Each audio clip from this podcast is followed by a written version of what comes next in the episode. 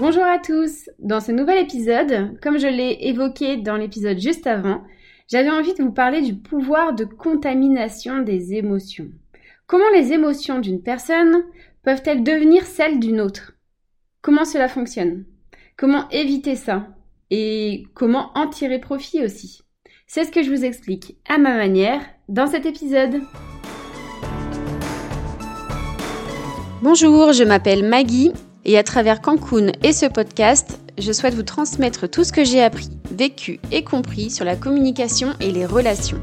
Deux éléments que j'ai à cœur de voir exister de manière positive dans notre monde. Mon activité consiste à vous informer, vous former et vous accompagner à votre épanouissement relationnel, pour des relations de qualité avec vous-même et avec les autres.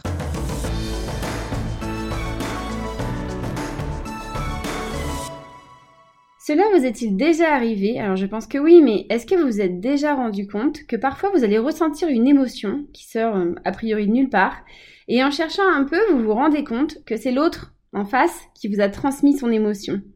Par exemple, quelqu'un pleure devant vous et vous vous mettez à pleurer aussi sans forcément partager la même cause de sa tristesse. Imaginez une copine qui vient vous voir et que son petit chien est décédé.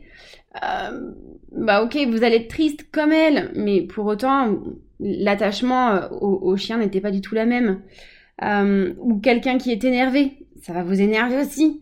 Ou stressé, pareil. Peut-être que ça vous est déjà arrivé de dire mais arrête de stresser, parce que ça me stresse aussi. Ou quelqu'un qui saute de joie partout, en, pleine exaltation, et cela vous donnera aussi envie de se sauter comme lui, avant même de savoir pourquoi.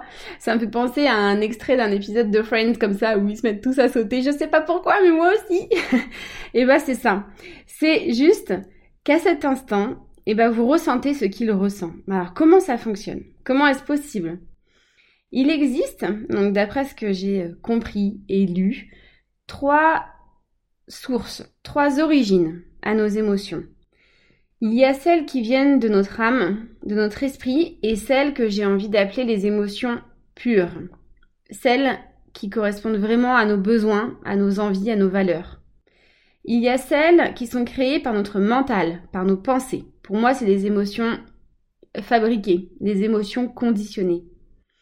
Et puis, il y a aussi les émotions qui viennent d'une ou de plusieurs autres personnes. C'est les émotions transmises. J'ai expliqué dans mon épisode juste avant sur le pouvoir créateur des émotions qu'il existe tout autour de nous un vaste champ d'énergie, hein, comme un filet qui relie tout, absolument tout ce qui est molécule. Et que nous, notre propension à voir cette énergie dépend du poids en fait des molécules. Plus les molécules sont lourdes, plus on les verra à l'œil nu. C'est notre réalité physique, matérielle. Ce sont les corps, les objets, euh, voilà, les, les arbres, tout ce qui nous entoure et tout ce qu'on voit, c'est au final parce que les molécules sont lourdes. Et puis il y a les émotions, elles, qui émettent des molécules extrêmement légères. On ne les voit pas. Quand on les crée en nous et qu'elles sortent de notre corps, on les envoie donc dans ce champ d'énergie auquel toutes les personnes font partie. Toutes les personnes peuvent donc les recevoir, recevoir les molécules envoyées. Voilà comment ces molécules peuvent nous atteindre. Mais il n'y a pas que ça. Les émotions peuvent aussi être partagées via nos sens. Les indices physiques, comportementaux, la posture, les gestes qu'on va voir, les phéromones dégagés qu'on va sentir, notamment celles produites par la peur ou le stress à travers la sueur, les sons de la voix qu'on va entendre, car chaque émotion dispose de sa, de sa propre signature vocale, ces éléments vont être captés physiquement par les personnes autour et vont être assimilés, vont envoyer en fait un message au cerveau qui va lui l'interpréter et traduire ces informations en modifiant ces mêmes éléments chez nous. C'est comme ça qu'on va adopter la même attitude ou la même voix ou émettre euh, nous-mêmes des phéromones associés à l'émotion. Donc c'est vraiment par, par euh, assimilation du message, par traitement, par mimétisme, parce qu'il y a aussi une question de vouloir être accepté par l'autre. Donc on va adopter ses gestes, on va adopter sa voix, euh, pour lui dire regarde je suis comme toi. Tout ça est, fait de manière complètement inconsciente. Hein. Mais c'est en, quelques secondes, quelques secondes suffisent pour qu'on puisse adopter euh, la posture, la voix de l'autre et donc euh, aussi ressentir ses propres émotions. Parce qu'on va mimer l'émotion, on va la faire naître en nous. Donc voilà comment on peut se retrouver à recevoir euh, les émotions des autres. Comment on va se, mettre à ressentir les émotions des autres.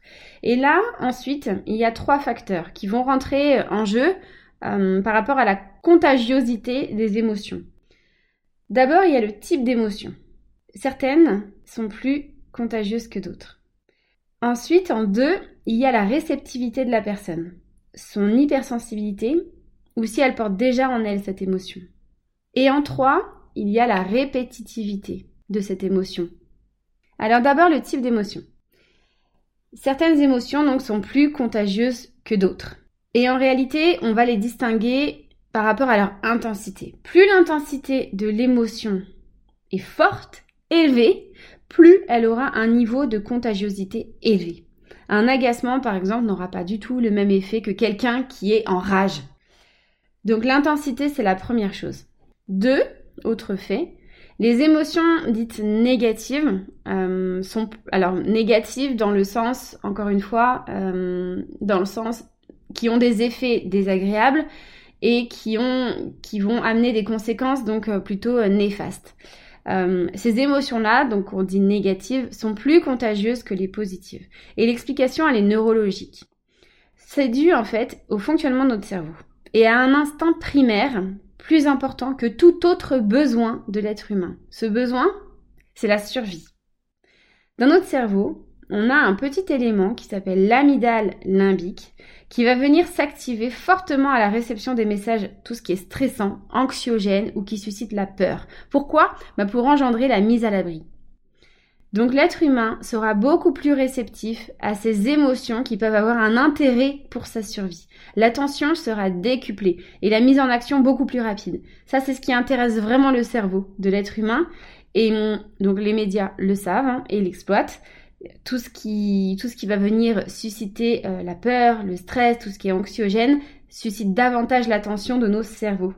Et c'est aussi le cas de nos proches. Nos proches, nos collègues, des autres, êtres humains se rendent compte que quand ils parlent euh, de choses, de leurs expériences de stress, de peur, euh, de tristesse, quand ils sont inquiets ou quand il y a une notion de mépris, euh, c'est beaucoup plus facile de partager tout ça plutôt que ces expériences de joie, de succès, d'espoir, de sympathie ou de fierté, parce que l'accueil en face ne sera pas du tout le même.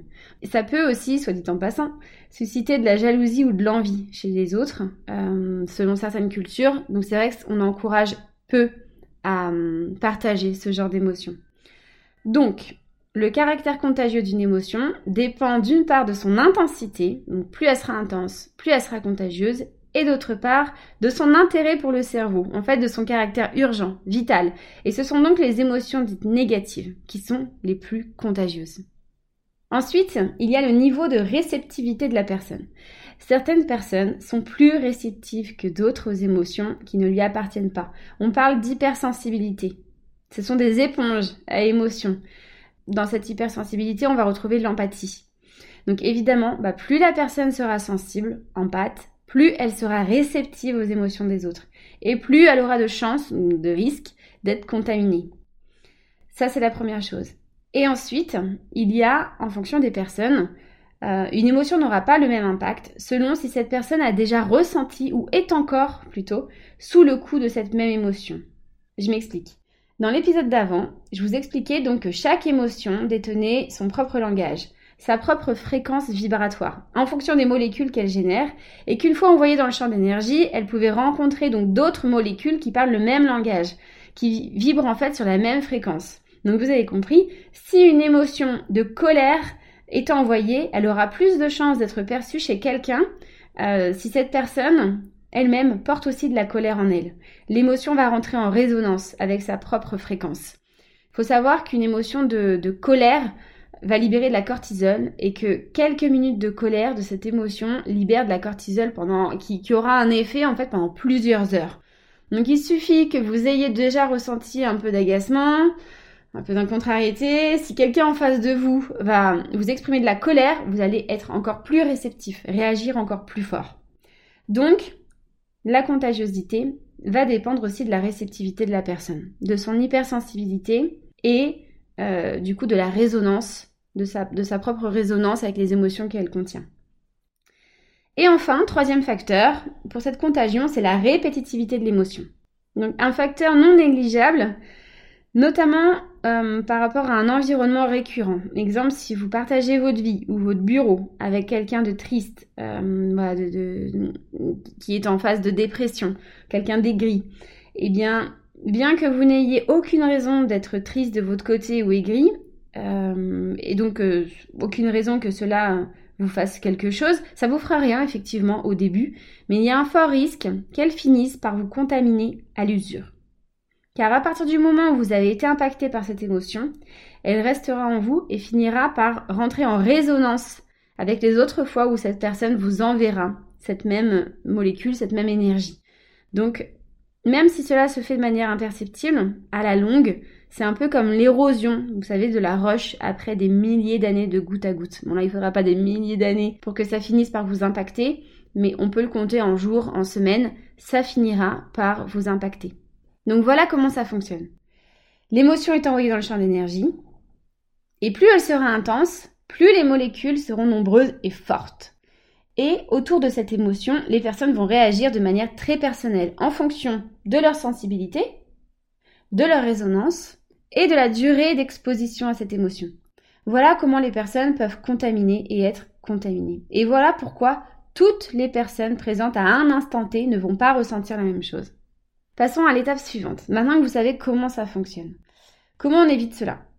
Et euh, comment on évite d'être contaminé par une autre personne Et comment tirer profit aussi de ce mécanisme? Alors d'abord pour l'éviter. Vous avez compris, on n'est pas tous égaux face aux émotions des autres. Certains sont plus réceptifs.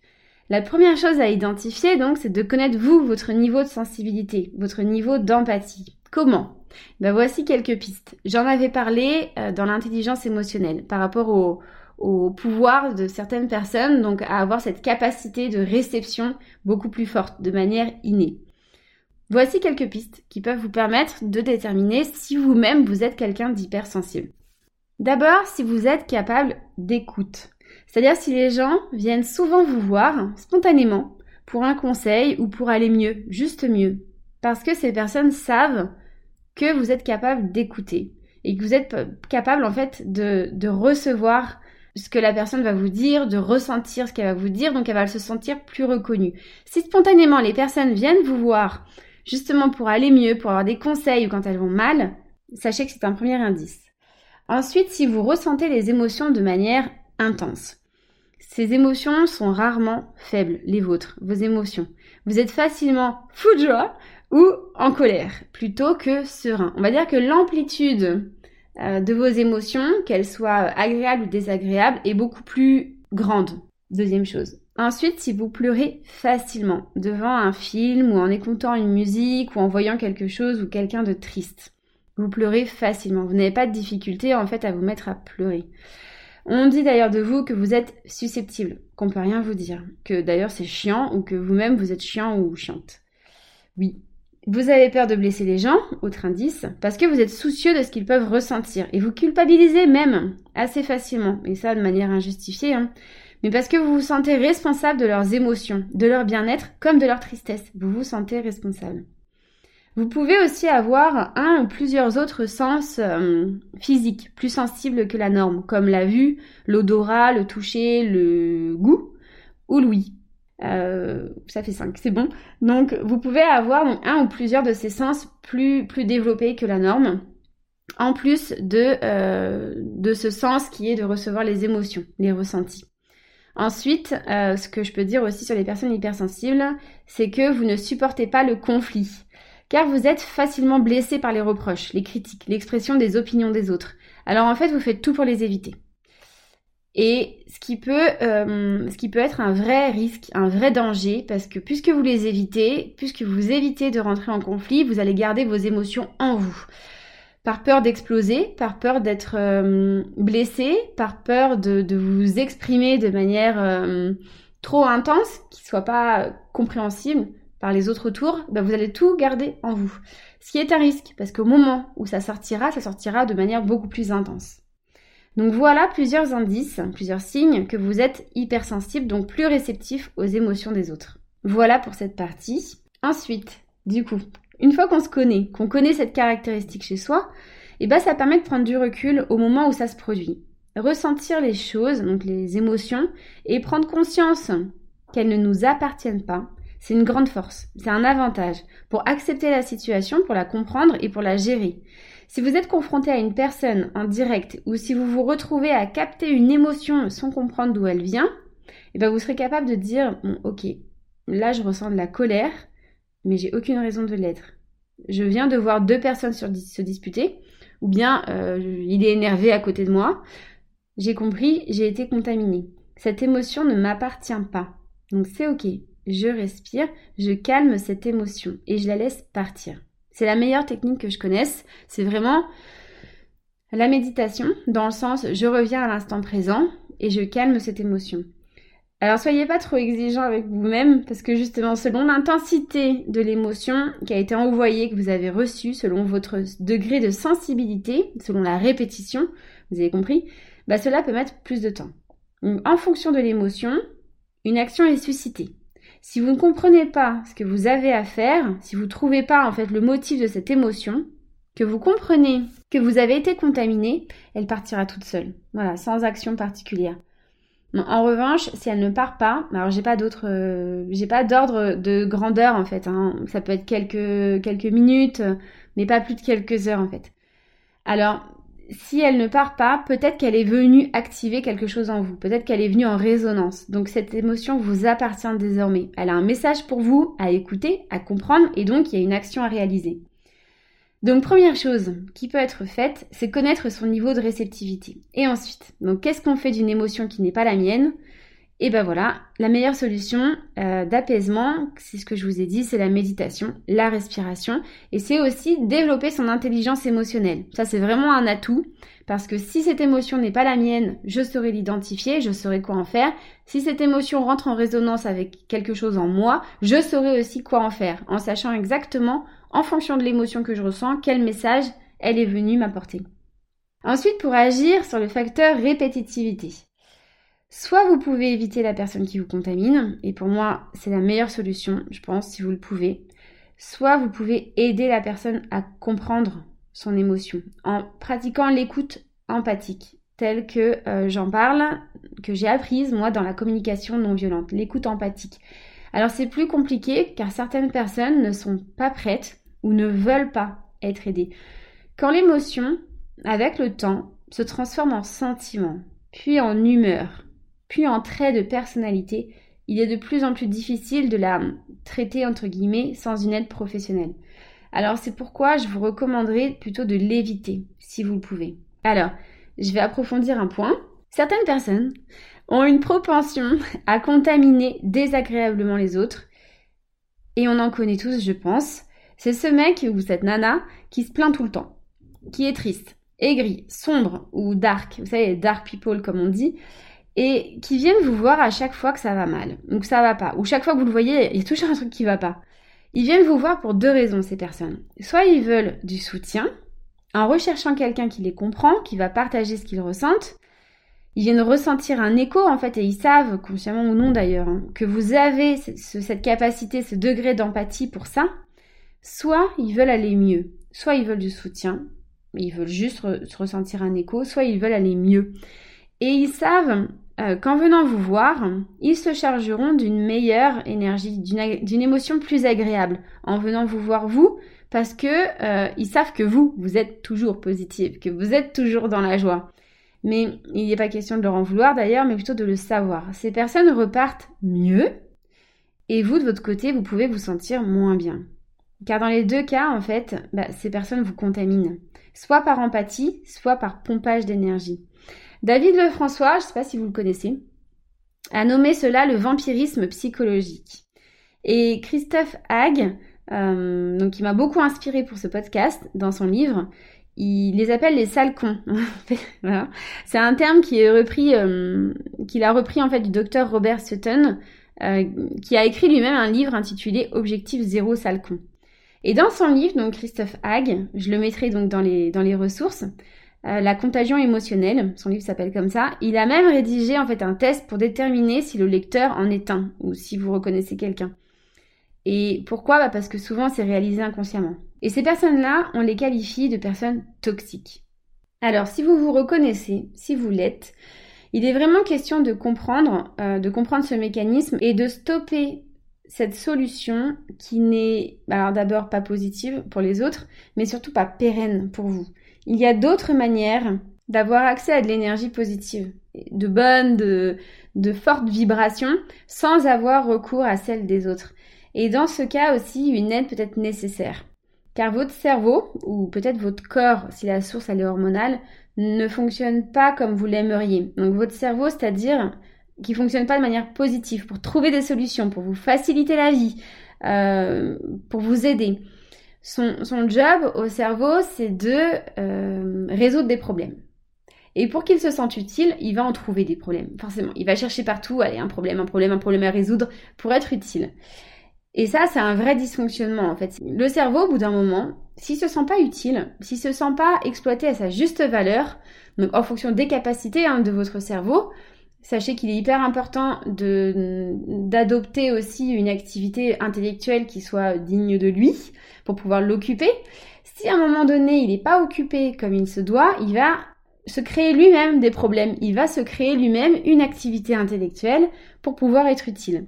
Et dans ces cas-là, on peut dire qu'il y a dysfonctionnement. Donc si vous vous reconnaissez, mais c'est ok parce que votre cerveau, c'est comme un autre organe, c'est comme c'est comme un membre, un bras qui peut être fracturé ou c'est comme avoir une angine ou avoir à un moment donné besoin d'une opération chirurgicale. Le cerveau a le droit, vous avez le droit d'avoir un dysfonctionnement. Et donc vous pouvez avoir besoin d'une aide, d'une aide plus euh, professionnelle, d'un thérapeute, d'un psychologue. Et si euh, vous reconnaissez quelqu'un, en revanche, dans votre entourage qui répond à cette définition du contamineur émotionnel ou du pompeur énergétique, il y a deux solutions. Donc la première, je vous l'ai dit, c'est de fuir, de vous bétonner. Ne le laissez pas agir sur vous. Ne soyez pas d'accord avec ça en fait. Vous êtes responsable, vous pouvez être responsable de vos émotions, vous pouvez décider que cette personne ne puisse pas davantage dans votre énergie. Ou bien, si vous sentez que cette personne est en recherche d'une aide, donc ça c'est vraiment selon votre degré de proximité avec elle. Hein. Peut-être que vous pouvez l'orienter vers un professionnel, un psychologue, un thérapeute, qui lui offrira donc une aide qui soit pérenne. Mais c'est très délicat, hein. donc attention. C'est pourquoi moi je favoriserai davantage de, de vous contenter de vous protéger vous, de penser d'abord à vous. Mais alors, la contagion émotionnelle n'est pas forcément négative, là jusqu'à maintenant.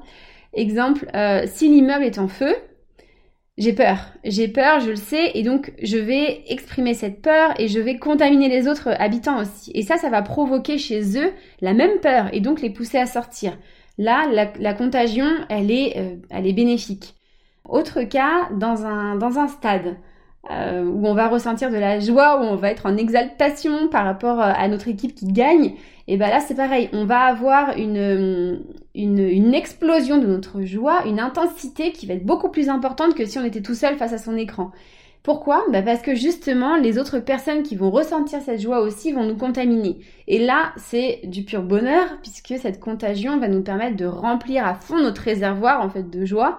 Et donc dans ces cas-là, la contamination, et positive. Donc euh, par instinct de survie ou bien pour pouvoir euh, booster en fait notre énergie, booster le, remplissage de nos réservoirs.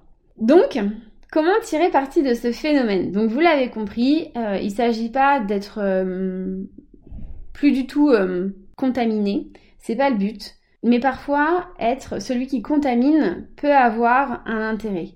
Et là, on va faire appel à son intelligence émotionnelle. L'intelligence émotionnelle, c'est vraiment la capacité à utiliser les émotions dans notre vie pour raisonner. L'intelligence, c'est ça, c'est raisonner. Pour résoudre des problèmes, pour atteindre des objectifs. Donc on va prendre les émotions pour résoudre des problèmes, pour atteindre nos objectifs. L'intelligence émotionnelle, c'est savoir que telle émotion va produire tel effet. Donc si je veux tel effet, je vais produire, susciter telle émotion. Exemple. Je fais du volet.